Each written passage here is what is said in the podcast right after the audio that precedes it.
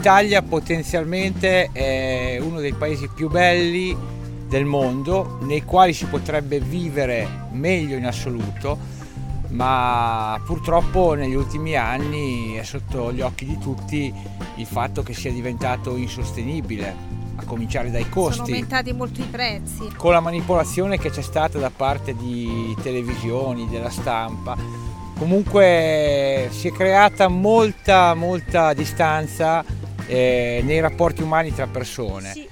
Amici di Story Hunters, buonasera. Ciao a tutti, siamo qui con una famiglia appena arrivata qui in Algarve, a Lagos, nella parte più occidentale diciamo dell'Algarve e hanno scelto di cambiare vita a fine 2023 quindi siamo a gennaio 2024 ciao a tutti siamo qui con Simone.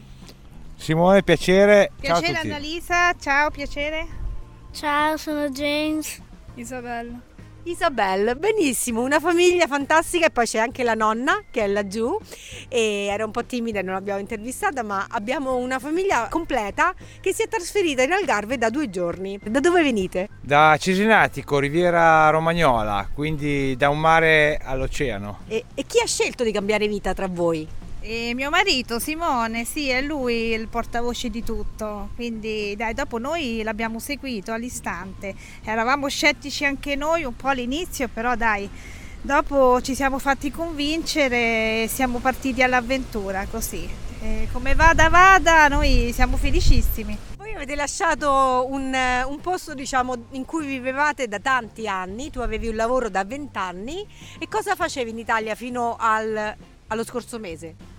Ah, ero responsabile di magazzino in una, in una importante azienda calzaturiera d'alta moda e dopo vent'anni mi sono detto voglio dare una sterzata alla mia vita, cambiare, provare a fare qualcosa di mio e siccome non sono più un ragazzino, ho 42 anni, ho detto ora o mai più.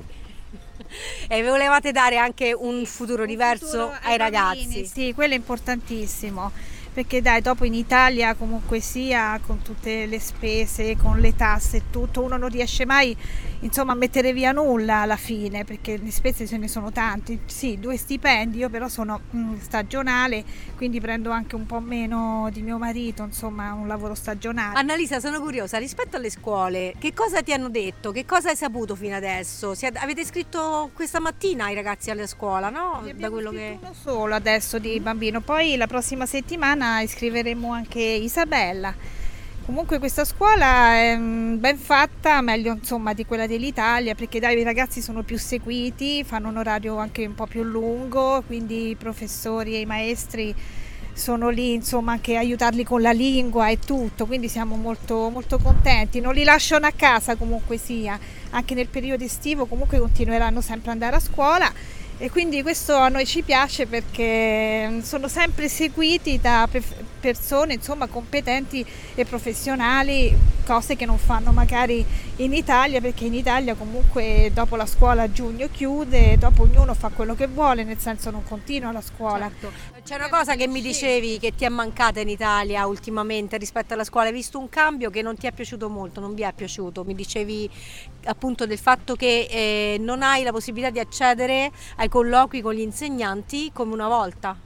No, dico a livello umano comunque sia con eh, i maestri e i professori non, non, non c'è questo rapporto insomma tra persona a persona fisica praticamente perché c'è questo internet sempre di mezzo anche per avere il numero di telefono di un professore o di un maestro comunque non, è, non, non te lo recapitano non te lo danno insomma questo numero. Quindi devi andare tramite chat tramite eh, rappresentante che fa da tramite comunque sia quindi non riesci mai a parlare con la persona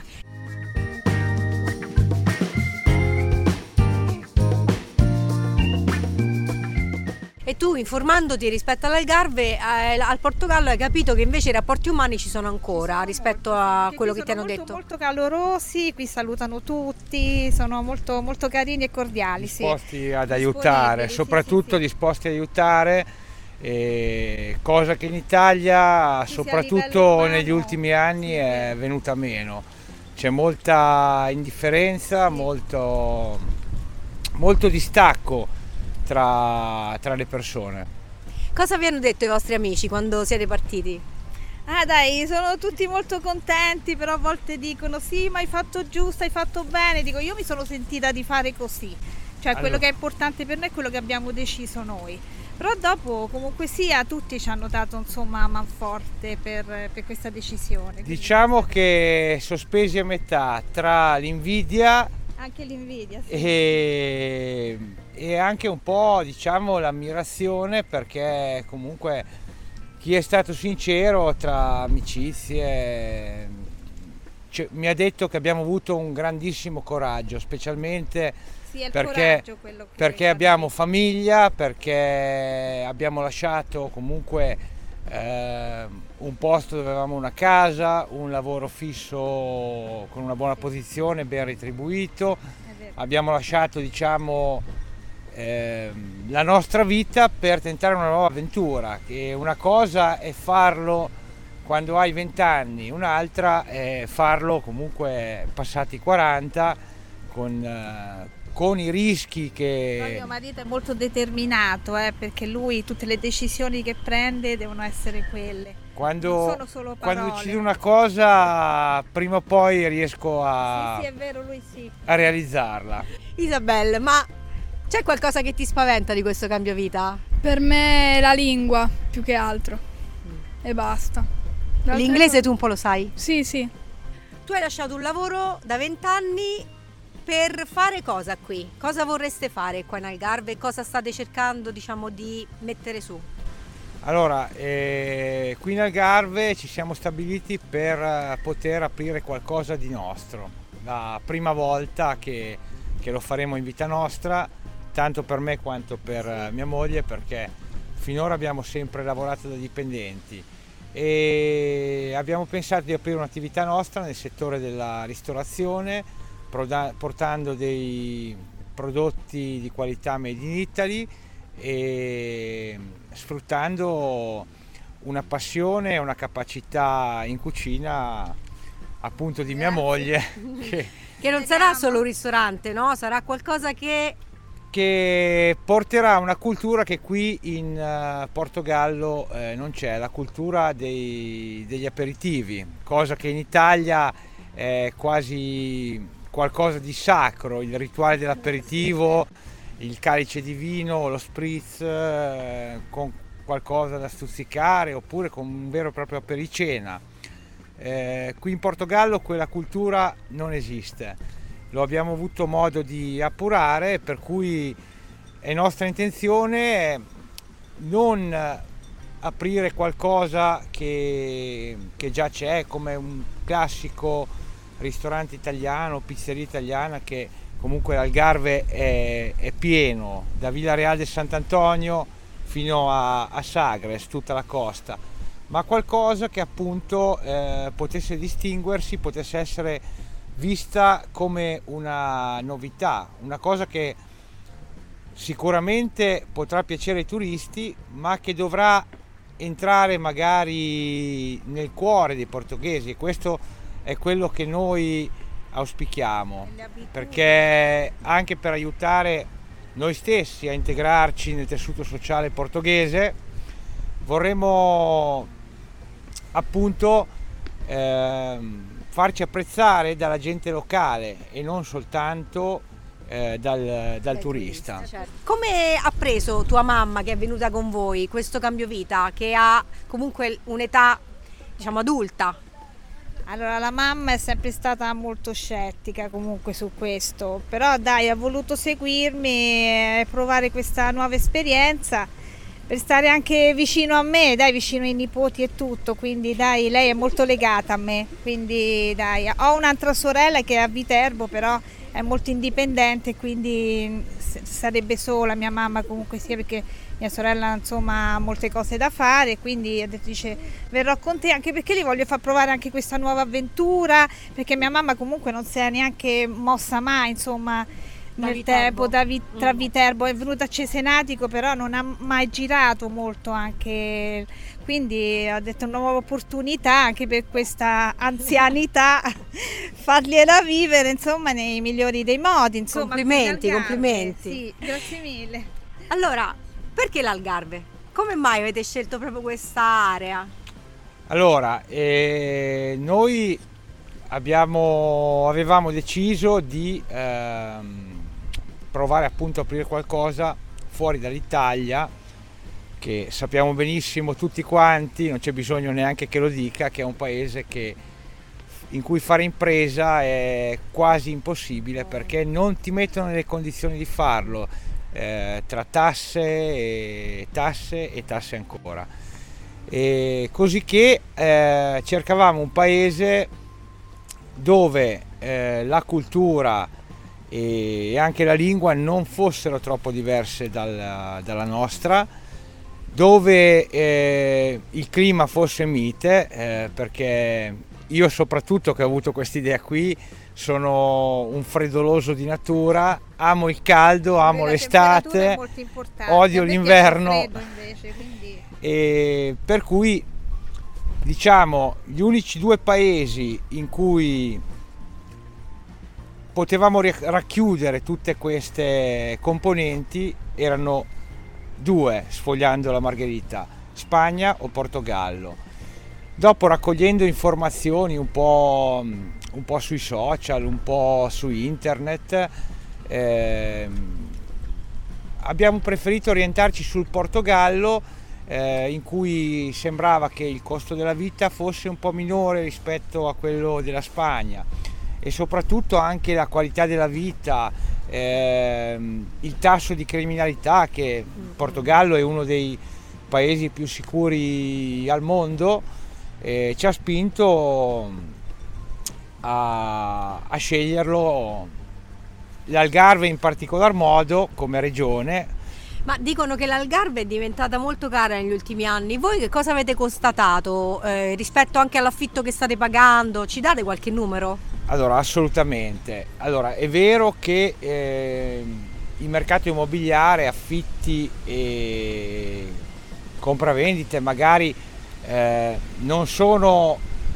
a prezzo di saldo, sicuramente ci sono molte zone del Portogallo più economiche, però nel complesso eh, tutto il resto costa infinitamente meno che in Italia, a partire dal- dai costi delle, delle utenze, dai trasporti pubblici, dalla, dalla spesa. La spesa veramente eh, c'è una differenza abissale sulla carne, sul pesce, sul- sui salumi, su, su tutto insomma. O la consumazione al bar. E io ho avuto modo di eh, trovare le differenze. e qui siamo arrivati l'altra sera, siamo andati nel bar vicino a casa, abbiamo preso tre caffè, abbiamo speso 2,10 euro. E una bottiglietta d'acqua. Es- esatto, e 2,10 euro. Eh, in Francia a prendere la stessa cosa abbiamo speso 9,70 euro. In Italia eh, non spenderemo quella cifra lì, ma comunque 5-6 euro ci volevano. Questo Ma la casa invece, ti piace la casa che avete trovato? Quanto, quanto pagate al mese più o meno? Allora, noi paghiamo 8,50, però è una bella casa sui 120 metri quadri, ha tre bei balconi, due stanze belle grandi, due bagni, uno addirittura con eh, doccia e vasca e mm, bellissimo, tutto il contorno anche tutto pratino, un bel giardino, bellissimo, sì dai. E un sono contesto contratti condominiale bellissimo. Un anno più un anno, come sono i contratti? Sono Due anni. contratti, sì, di due anni, due anni, sì. Sì, sì, sì. E quanto dista qui dal centro di Lagos? E saranno un chilometro e chilometro mezzo, sono 20 minuti, una passeggiatina Sì. a piedi, 20 minuti a Sì, piedi. sì, che puoi ba- fare tranquillamente a Esatto, piedi, certo. una passeggiatina proprio e siamo qui proprio nel, nel centro. E mi dicevi che avete fatto la spesa e non avete speso quello che avreste speso in Italia. Quanto avete speso in- per fare una spesa, diciamo, l'altro giorno per iniziare proprio 237 euro. 237 euro? 210. No, No, no, 237. Eh, eh, eh, Però eh, l'abbiamo fatto per una settimana e per 5 persone, quindi cosa che giù da Anche- noi quella spesa sui 400 euro potevo Per pagarla. quello che abbiamo preso sì, senz'altro. sì, sì, sì. Per quello che abbiamo Proprio preso metà. abbiamo preso, Abbiamo preso molta, moltissima ca- roba, molta sì. carne, due casse di, di buon vino, eh, affettati, formaggi, Abbiamo preso un po' di tutto. detersivi, sì, sì, tutte le cose detersivi, che certo, ci servivano. serviva, sì. Eh, quando si entra in una casa diciamo, nuova Sì, bisogna comunque iniziare sì, a iniziare. organizzarsi. Certo, sì, sì, sì. Come mai avete lasciato l'Italia fondamentalmente? Cos'è che proprio vi ha ehm, spinto fuori dal paese?